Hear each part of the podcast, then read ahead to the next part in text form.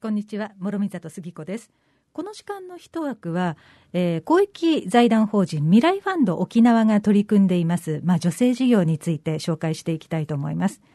えー、公益財団法人未来ファンド沖縄では、まあ、コロナ禍、そしてアフターコロナに必要な団体の存続のために一体どういったことが必要なのかと考えた中で、10年以上取引のない口座に眠る休眠預金を民間公共団体へ分配する取り組みのうち、新型コロナウイルス対応緊急支援助成事業を立ち上げました。まあ、その中でですね、まあ、今回は6団体に助成することができたということなんですが、そのうちの一つです。NPO 法人沖縄 NGO センター。えー、こちらの取り組みを紹介していきたいと思います。本日は事務局長の奥山祐樹さんに来ていただきました。こんにちは。こんにちは。よろしくお願いします。ます NPO 法人沖縄 NGO センターということなんですが、まずまずはあの沖縄 NGO センターがどういった取り組みをなさっているのかということを教えていただけますか？はい。えっ、ー、と、私たち沖縄 NGO センターは、えっ、ー、と、20年来のちょっと団体になります。えっ、ー、と、開発教育といって、えっ、と、子供たちが主体的に、うん、あの、世界の課題を知って考えて、それに向かって何か行動ができるような教育をメインとした活動を行っているんですけれども、そのテーマとしていろいろ世界のうちなんちであったり、と多文化共生というところでいろんな幅広く活動させていただいております。うんなるほど。1999年に設立して、はい。えまあ、様々な NGO をつないだりあとはまあその、まあ、世界の課題ですとかをこう皆さんとまあ、情報共有して教育していくというような取り組みということですね。はい、そうですね。であの今回、その休眠預金を活用したコロナ禍の緊急助成を受けたっていうふうに伺ったんですけれども、はい、これはどういう事業なんですか？はい、えっと、多文化共生という枠でちょっと活動させてもらったものなんですけれども、うん、えっと、多文化共生セーフティーネットワーク構築ということで、このコロナ禍であの在住外国人への社会課題がすごく浮き彫りに出てきました。うん、で、それを名護の地域の方で日本語サークルをもともとやられていたベトナム人の方がいらっしゃるんですけど、その方の活動がちょっとだんだん一人でボランタリーで活動していらっしゃったので、あの一人ではちょっと抱えきれないぐらいのちょっと仕事量だったりと増えてきたこともあってその彼女に対して何か一緒にサポート活動ができないかなというところでスタートしました。名護の方で、はい、えー、まあ、日本語サークルをということなんですけれどもどんなまあ、サークルなので、じゃあちょっと日本語がまだおぼつかない、まあ、同郷の方に対してこう教えていくっていうような活動なんですか？そうですね。はい。えっと、一応手法としては日本語を伝えるって、教えるっていうところが活動の内容ではあるんですけれども、その、名護に住む今はですね、技能実習生と呼ばれるベトナム人の方々がすごく今名護に増えてきていまして、うん、で、そういった方々が、あの、誰か相談できる相手ですとか、仲間づくりっていう場所の提供が、えっと、根本的な目的でうん、で、そこに集う仲間同士で日本語を学び合いながら生活を一緒にしていくっていうような環境が彼女が提供している状況ですね。困りごと相談所であったりとか、あの仲間を作っていくコミュニティであったりとか、はいまあ、いろんなことが含まれてるわけですね。そうですね。はい。やっぱり増えてるんですか、技能実習生、外国人の技能実習生というのは。はい、えっと、今、日本というか、沖縄にですね、2万人ちょっとの、えっと、在住外国人の方がいらっしゃるんですけど、そのうち大体3割があの永住者と言われる方々でで、その次に多いのが16%技能実習生と呼ばれる方々です。で、今ベトナム人が3000人という数字ですごく数が増えてきています。で技能実習生ももちろんそうなんですけれども、よくあのコンビニエンスストアなどで見かける留学生の皆さんもかなり増えていると聞きました。はい、そうですね。技能実習生の次に多いのが今、えっと、留学生と呼ばれる方々で、えっと、ほとんどがネパールからいらっしゃってる方ですね。で、彼らは那覇に、あの、日本語学校がありますので、そこが一番多い地域になってます。うん結構私たちの生活であの接する機会が増えてきたんですけれども技能実習生って、まあ、どういうことをなさってる方なのかしらとか留学生っていうけれども何を勉強しに来たのかなとかわからないこと多いですよね。そうですね。あの、多分、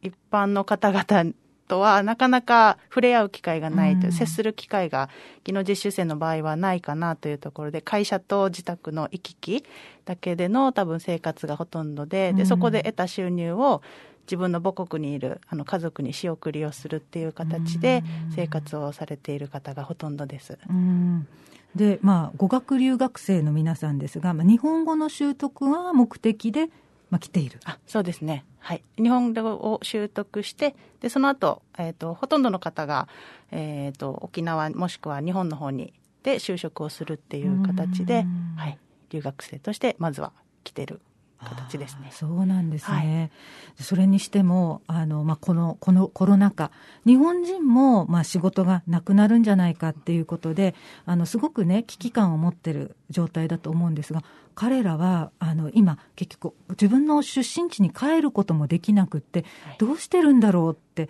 少し心配になることがあるんですが、今、現状としてどうなんでしょうか？そうですね、えっと、留学生の場合、アルバイトの仕事がなくなったという話がもうほとんどです。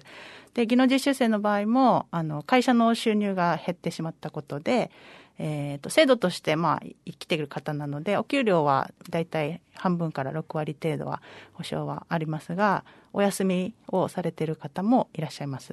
でえーと、留学生の場合あの日本語学校の卒業をして次仕事がなかなか探せない。このコロナ禍で仕事が見つからないという状況でビザの申請がなかなかうまくいかないっていう状況がすごく今増えてきていて、でその更新をどうするべきかって、あと何日かで更新が切れてしまうけど 申請が今すぐできないっていう状況がちょっとこのコロナの休眠預金の事業として見えてきた課題でもありました。はい。あのまあ、今回のこの休眠預金を活用する、まあ、未来ファンド沖縄のコロナ禍で孤立した NPO とその先の支援先を、まあ、支援しようという、まあ、事業なんですけれども、はい、まあ、あの名護でボランティアで活動活動なさっている方を、まあ、支援していこうということで、まあ、今回事業を手を挙げたということだったんですけれども、はい、じゃあこういった、まあ、結局外国人の方々の、まあ、環境と、まあ、それをサポートする方々の環境を、まあ、少しでも良くしていこうということで、まあ、今回の授業だと思うんですけれども少しは何か課題解決に結びついたでしょうか？はい。えっと、その名護で日本語サークルをやられてる彼女自身がえー、多分ちょっといろいろ相談事も多すぎて、うん、誰にその先誰にまた相談をしていいのかっていう状況があってですね。でそれをちょっと苦しいということがあったんですけどこの休眠預金を通して、えっと、行政書士の方とつながらせてもらったり、うん、あと入国管理局の方々に直接ビザの申請に関する相談ことを相談させてもらったりっていういろんな地域の方も含めてですねあの協力してくれる方が多くつながれたっていうのがあったので、またこれをきっかけに名護の地域であの地域の皆さん同士で共同という形で、あのサポート技能実習生やその在住外国人のサポートをしていける方向性が見えたかなと思っています。そうですね、はい、一人で解決っていうのはまあ、うん、難しいです。難しいですよね。でも必ずどこかあの解決の糸口っていうのはあるんだなって今のお話を伺って感じました、うん、なんかちょっとそういうとことつながったっていうのはほっとしました。そうですね。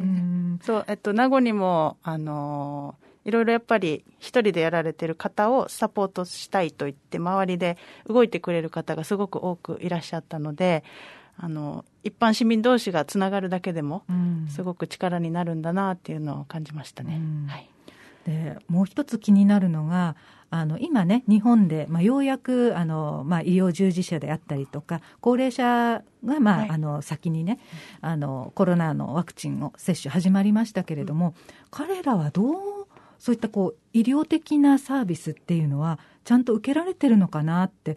心配になることがあるんですね。このあたりどうでしょうか？そうですね。ちょっとそのあたりまでは今ワクチンの情報に関してはちょっと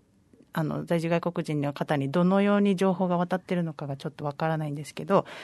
もともとですね、そういう保険関係の書類だったり、行政から届く書類ですね。あれ自体も多言語化っていうのがなかなかされてない状況があるんですね。なので、コロナのこの情報だけがしっかり多言語化されて、彼らの手元に届いてるかとなると、もともとあった課題としても、あった課題だと思っているので、多分、なかなか届いてないんじゃないかなというのは想像はできます。あのまあ、日本語の書類が届いて、はい、私はあの日本語で読みましたけれども、わ、はい、からないこと結構あったんですね、これはどういう意味なんだろうとか、はい、で予約の時にね、これをこう質問したりっていうことを確かめながら進めたんですけれども、こりゃあ、ちょっと一筋縄ではいかないですよね。そうですね、はい、あなるほど。じゃああの一つ、まあ、課題の解決が見えたかなっていうところで、また今、あの直面している課題が見えてきたりっていうこともあるわけですね。はい、ありますね。えっと、コロナに関して言えば、その医療に関する部分でいくと、濃厚接触者になった外国人の方へのサポートはどうしているのかとか、あとは在住外国人の方も長年10年住まわれてる方もいらっしゃるのでその方々に子供ができて大きくなって小学生に入学となると学校での日本語サポートはどうなってるのかとか。でまたさらにその住まわれてる方が高齢になってのその保険のサポートですかね。ご高齢になられた方へのサポートはどうされるのかっていう。いろんな分野でのあの在住外国人に対する課題っていうのは多分まだまだあるんじゃないかなとは思います。はい本当にこうこのコロナ禍でいろいろ見えてきたことがあって、最初に奥山さんおっしゃってましたけれども、本当にそうですね。はい、私たち、まあ、日本に住んでる日本人でもそう思うことっていうのがたくさんありますけれども、あそうだな、あのね、よその国からここに来て働いて暮らしている方々っていうのは、さらにいろんな課題があるだろうと思うと、はい、知らないことばっかりだったなって今ちょっと反省しました。はい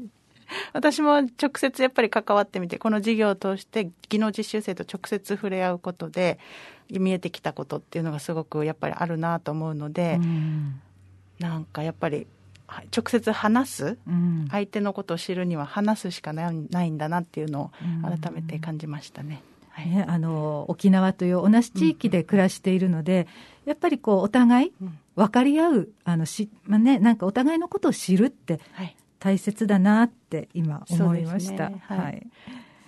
はい。ということで、まあ、今回はですね、未来ファンド沖縄のコロナ禍で孤立した NPO とその先の支援事業ということでお話伺ってきました。まあ、あの、その一つ NPO 法人沖縄 NGO センターが、まあ、その女性を受けてですね、課題解決に向けて、あの、現在取り組んでいるところです。あの、ぜひ皆さん、あの、こういったことにも関心を持ってですね、あの、沖縄を見ていただければなと思います。今日は NPO 法人沖縄 NGO センター事務局長奥山祐樹さんにお話を伺いました。またこれからあのこういったことに取り組んでますよということがありましたら、はい、あの一枠で教えていただければと思います、はい、ありがとうございます。今日はどうもありがとうございました